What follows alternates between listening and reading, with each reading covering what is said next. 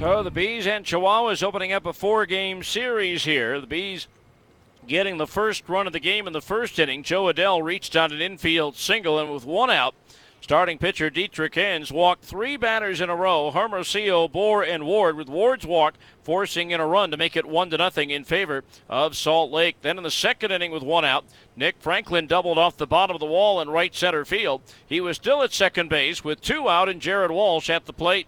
The pitch. Walsh pops it up. Shallow center field. Van Gansen, the shortstop, going out. He doesn't see it, and it drops him between four players. It'll be a double for Walsh as Franklin scores, and it's 2-0 Bees. Bees leading 2-0 as everybody watched it drop. Again, the four fielders, the center fielder, the right fielder, the shortstop, and the second baseman were all there. Bees would add an unearned run in the third, as with a runner at second base,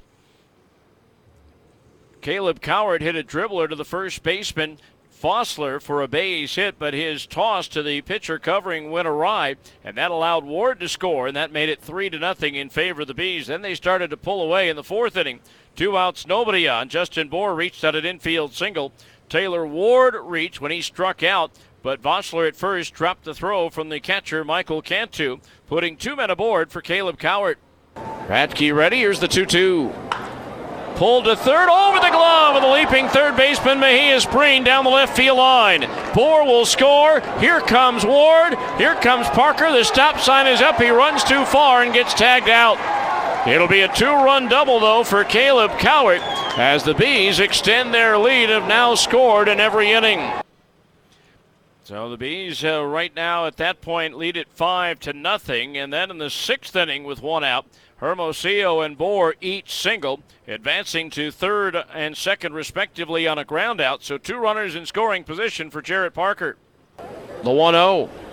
Fastball, line down the left field line. Orozco, a long run. It's over his head, off the bottom of the wall. In to score, Hermosillo. Bour in behind him. Parker into second base, and he slides in safe with a two-run double. Jarrett Parker with his 18th two-bagger of the year. Now the Bees have a 7-0 lead.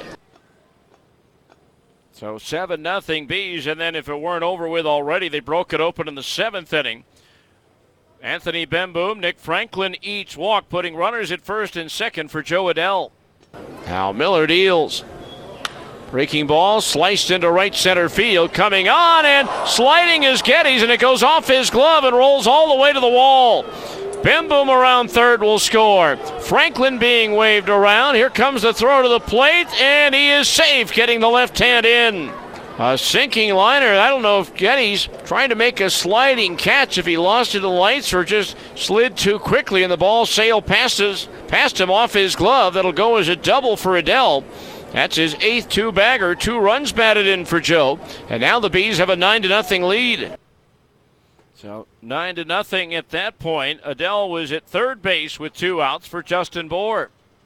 Next pitch, Bour lifts one in the air to deep left field. Orozco going back. It's up there, it's out there, and it's gone. Opposite field, two-run homer for Justin Bour. And now the Bees have an 11-0 lead.